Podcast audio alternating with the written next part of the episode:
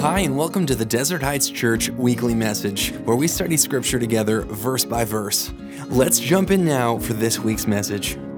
And glory to God for his grace in our marriages. Amen. We could not do it without him.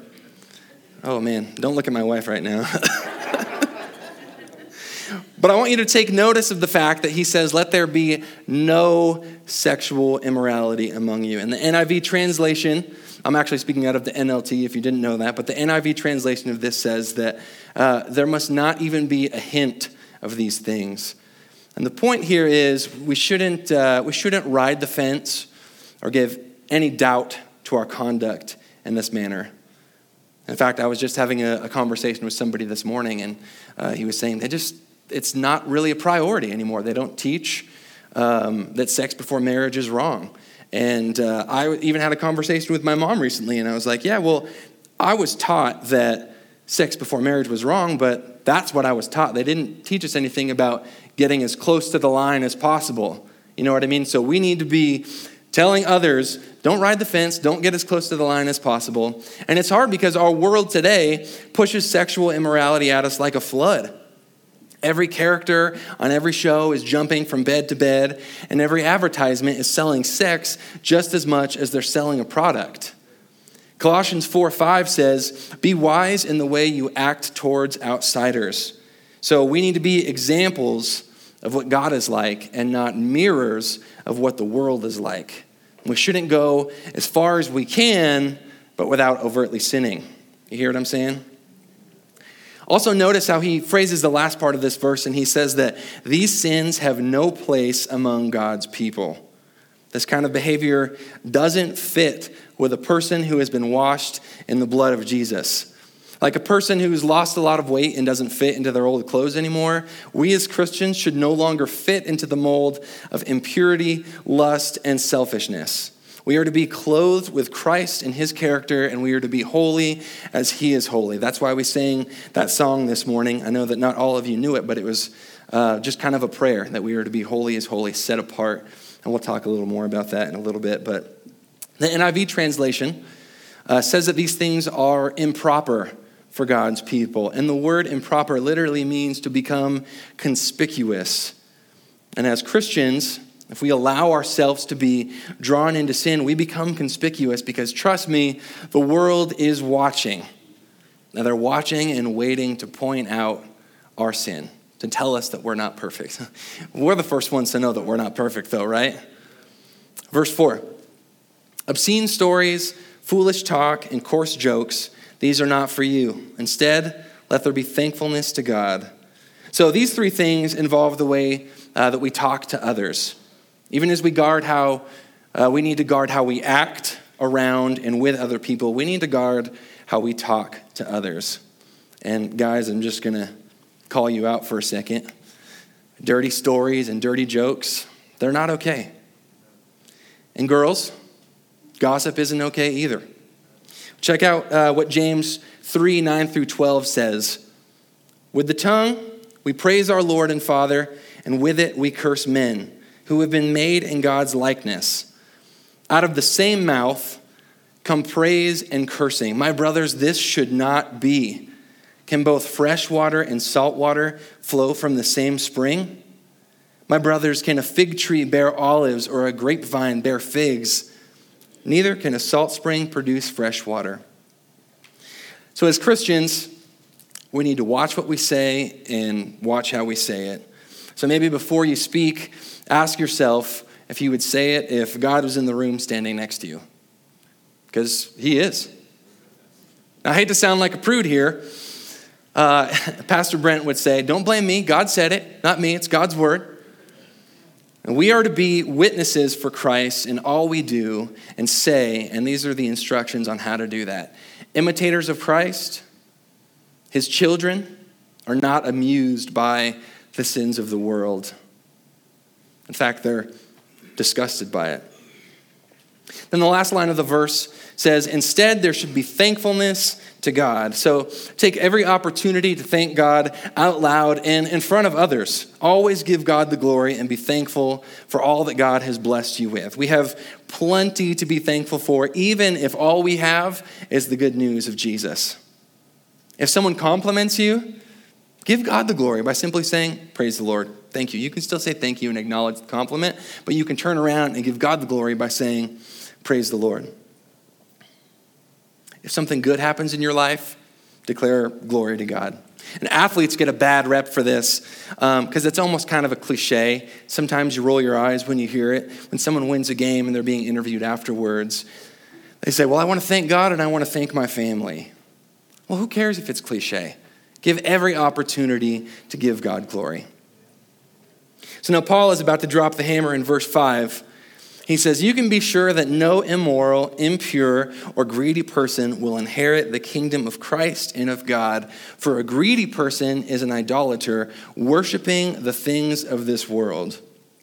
Now, I just want to pause right here for a second because oftentimes when we read verses like this, we start to tune out and we think, okay, uh, these, these verses are just more of a warning for sinners and not for me. Are you serious?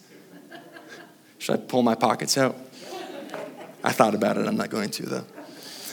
We need to remember who Paul is writing to here. He's writing this letter to the church.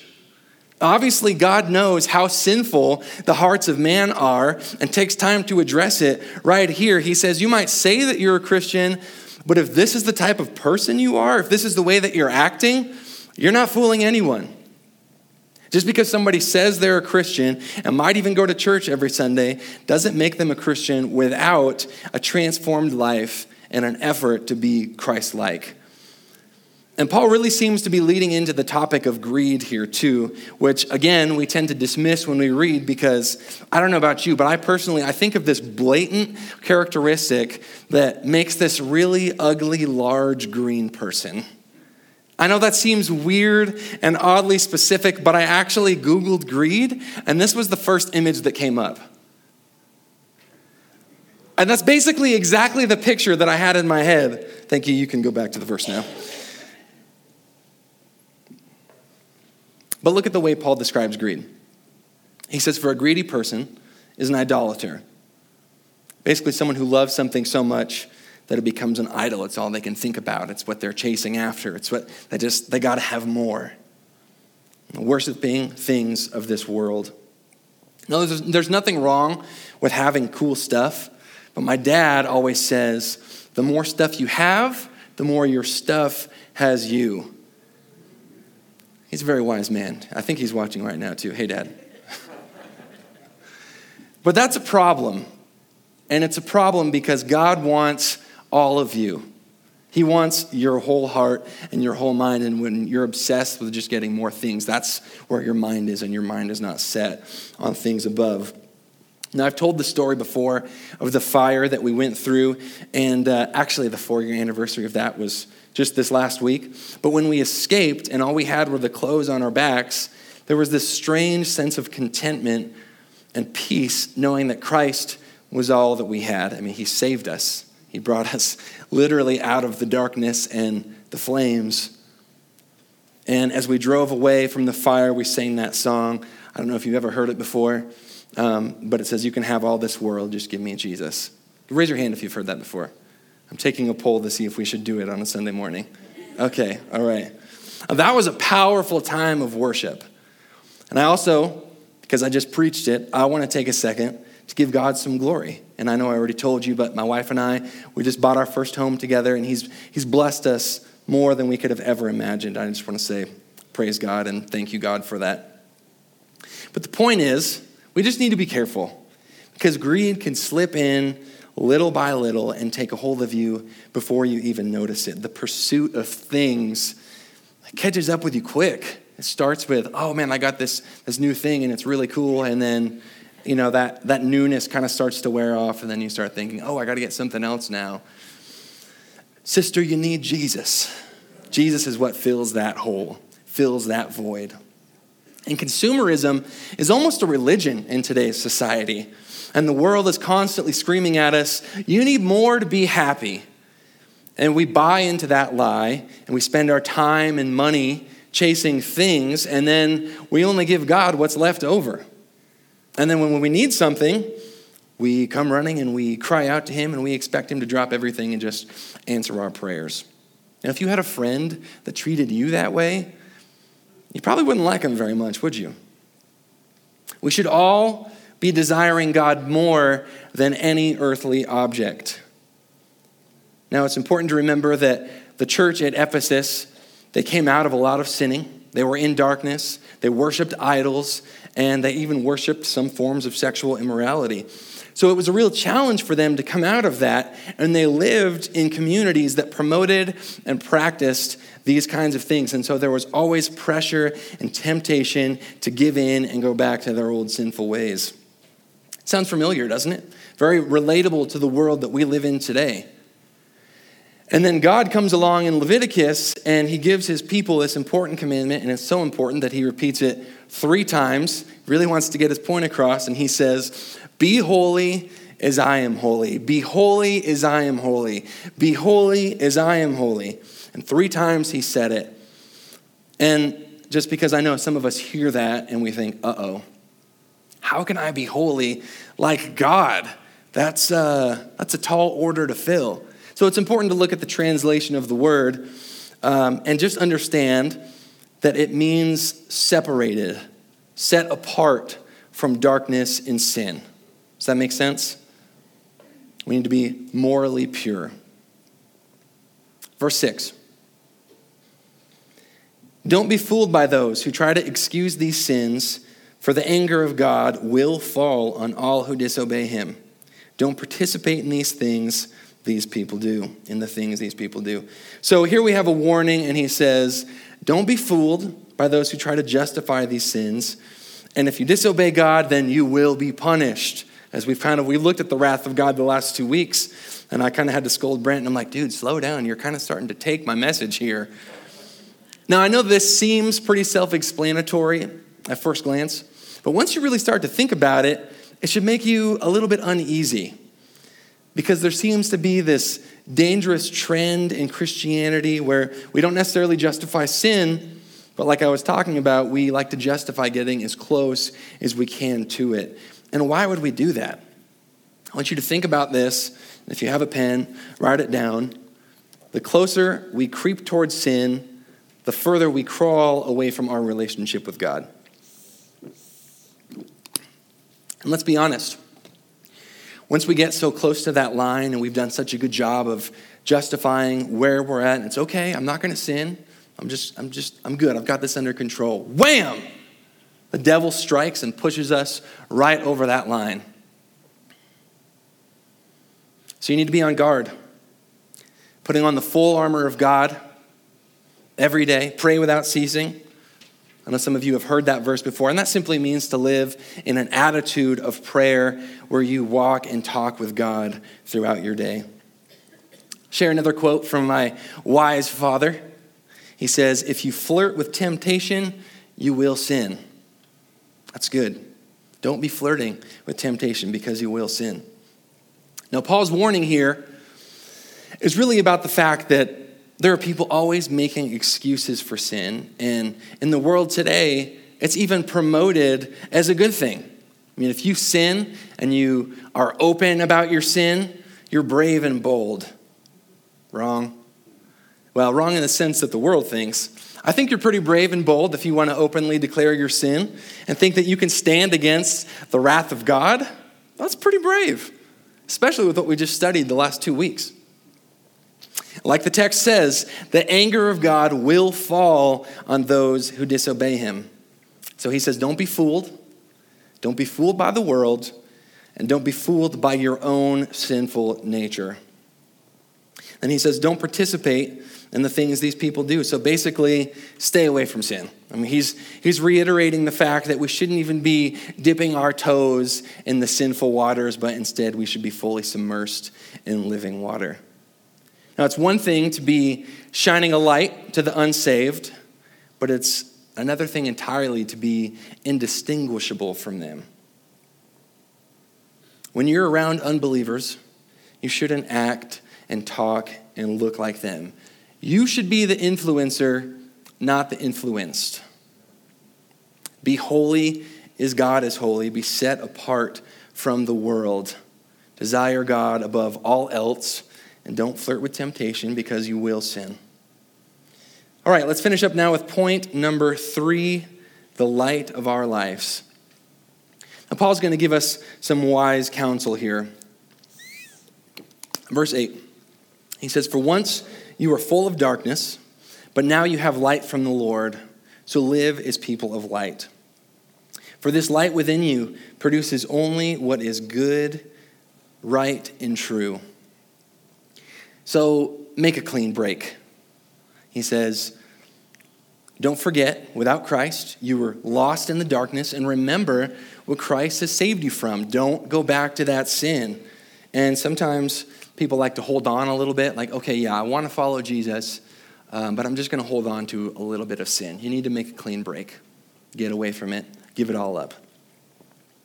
One thing that I love about our men's breakfast is, uh, is that we have one of the men in the church share their testimony, and we get to hear these amazing stories of God's miraculous work in their lives and just the transformation that has happened. And we all have an amazing story. And it, it, may not be that God spoke to you in an audible voice, or you had a near death experience, or uh, He set you free from addiction, which He can do, all of those things. But guess what?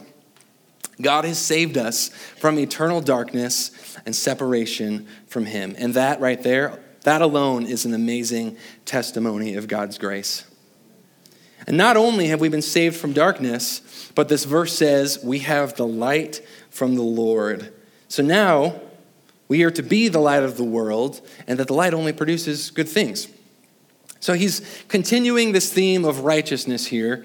And again, it's important to know what righteousness means, and it simply means set right with God. So we are to be holy as He is holy, set apart, separated from the world, and righteous, which means set right with God.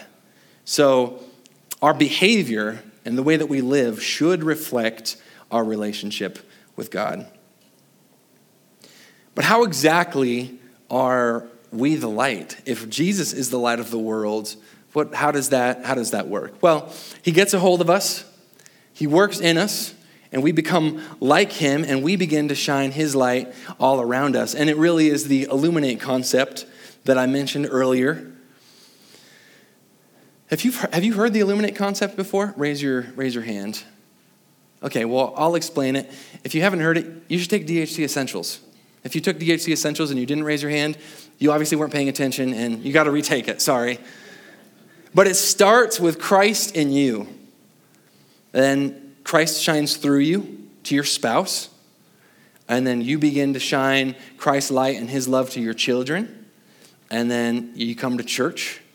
And then you have all these families that are filled with the love and light of Christ. And then they go out into the community and people begin to see that we're different. We're shining light, and that's how, that's how we do evangelism. We do evangelism simply by being, being filled. It's a good thing I don't speak for a living. being filled with the light and love of Christ, and then illuminating that to those around us. The second wise counsel Paul gives us is in verse 10.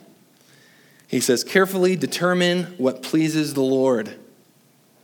So figure out what ways we should embrace or reject, figure out what friends we should have or shouldn't have. If you have friends that are influencing you and you're not influencing, uh, you might need to take a look at that. What activities we should or shouldn't be participating in. Simply, if it doesn't please God, um, then we probably shouldn't be doing it. And that's not to say we, we can't have fun and we have to just live by the strict set of rules. Um, but we need to stay away from sin. We need to carefully determine what pleases the Lord and strive to live a life that is pleasing to God. So, what he's doing here is he's really telling us to evaluate our lives, take roll call of the fruit in your life, and then live an intentional way to do what pleases God and not what pleases our flesh. That's really what it is not pleasing your flesh, pleasing God.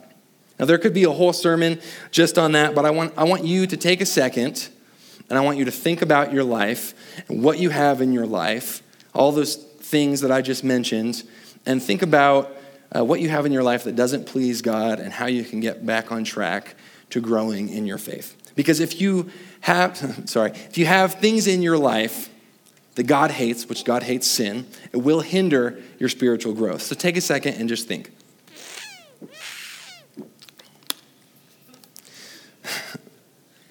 It's a squeaky water bottle. You probably have something in mind. So now Paul is going to tell us how to deal with it and what we should do. Verse 11 Take no part in worthless deeds of evil and darkness, instead, expose them. Now you might be thinking, okay, wait a second. How does this verse help me with my problem? How does it help me with my sin? Isn't he saying that we should expose the sins of others? Well, not really.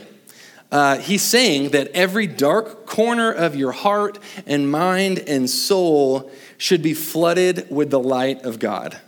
Don't try to keep sinful secrets. If you're married, don't have flirtatious relationships with other people. Don't be visiting those websites that you know will lead you to sin. Here's one make sure your spouse knows the password to your phone. I mean, that seems like a simple thing, um, but it's making some people uncomfortable. But that's a good thing. If you're uncomfortable, it probably means you need to take action and turn on the floodlights in your life. You can live in the freedom of God's grace if you don't try to live with secret sin in your heart. Lay it all at the foot of the cross. And you know, there is no such thing as secret sin because God knows us completely. So it's useless to try to hide it. Trying to hide it simply puts chains around our heart and keeps us from living in the complete freedom of God's grace and light. Now, I know that no one is perfect. We all struggle. But we don't have to be prisoners to sin. We can be set free. And we have been forgiven. But we will continue to struggle until we surrender all to Jesus and let his light expose the darkness in our hearts and fill us with his love. Now, our prayer should be David's prayer in Psalm 139. Search me, O God, and know my heart. Test me and know my anxious thoughts. Point out anything in me that offends you and lead me along the path of everlasting. What a powerful prayer. In fact, I'm going to give you guys some homework. Get a pen or get your phone out and write that down Psalms 139, 23, and 24. And your homework for the week is to pray this prayer every morning when you wake up and every evening before you go to bed. Maybe you can put it, print it out and put it in your rear view mirror. That way you can't see the bright high beams trying to blind you. There you go, you're welcome. Instead of getting irritated, you'll have a great prayer to pray. Search me, O God, and know my heart. Point out anything in me that offends you. And I would repeat it until you've got it memorized and just make it your daily prayer. Okay, we're just about done. Let's finish up now with the last few verses. Verse 12. It is shameful to even talk about the things that ungodly people do in secret. So set your mind on things above and don't waste time talking about how sinful the world is. I had to slow down there and make sure you heard me because we do that a lot.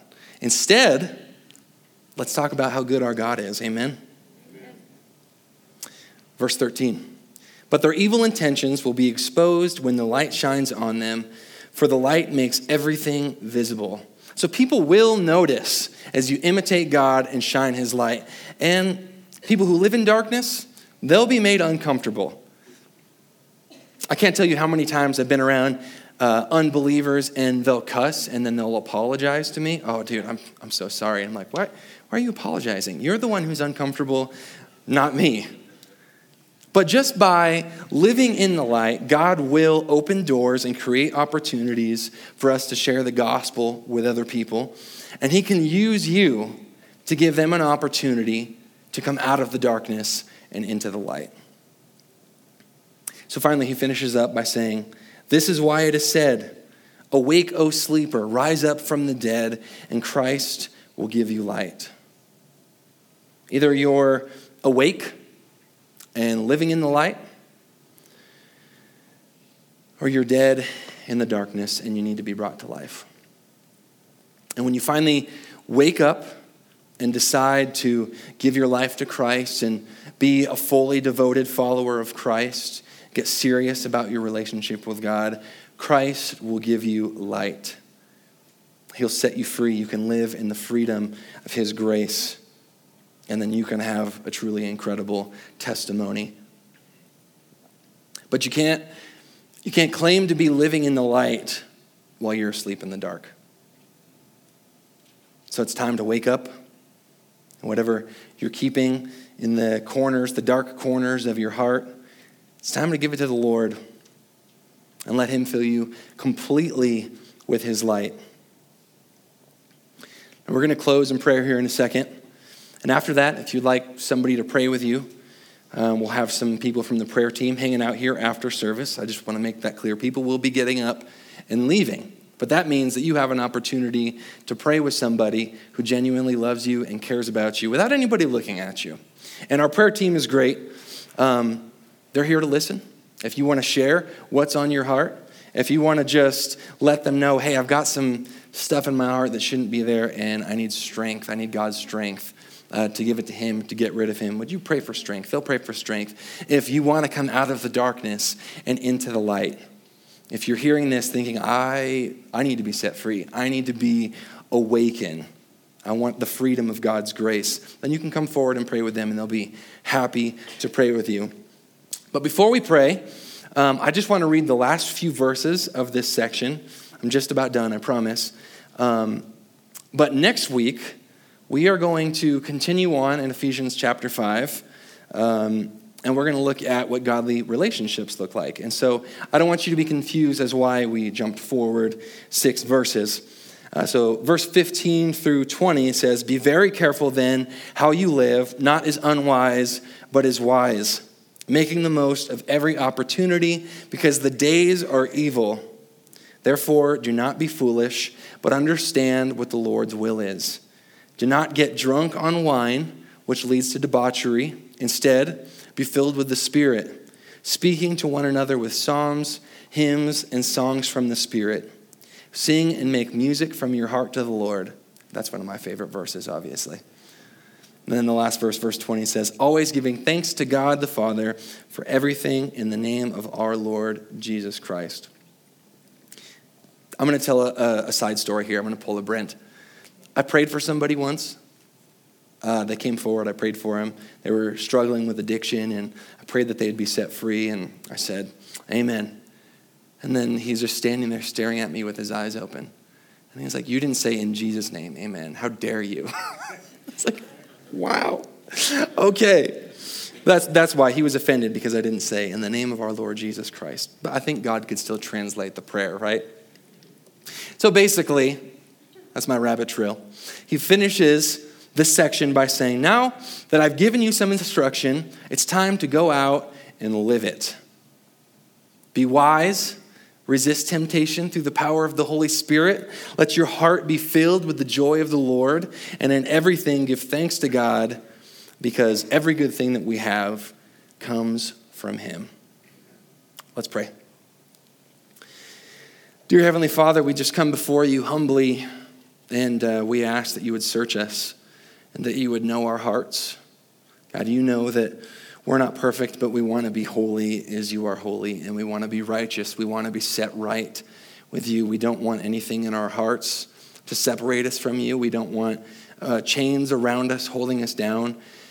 God, we want your freedom that comes with your grace, and you give it freely to those who ask. And so, Lord, I pray that your Holy Spirit would move through this place right now and uh, would just convict those who need to be convicted and move those who need to be moved towards you.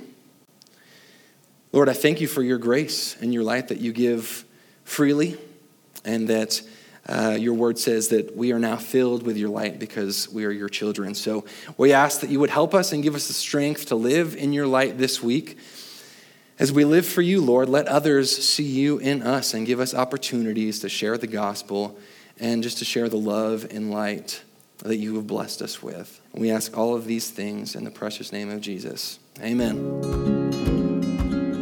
You have been listening to the Desert Heights Church weekly message. We meet on Sunday mornings at 10:30 a.m. on Main Street in Farmington, New Mexico. If you'd like more information, please visit our website at desertheightschurch.com.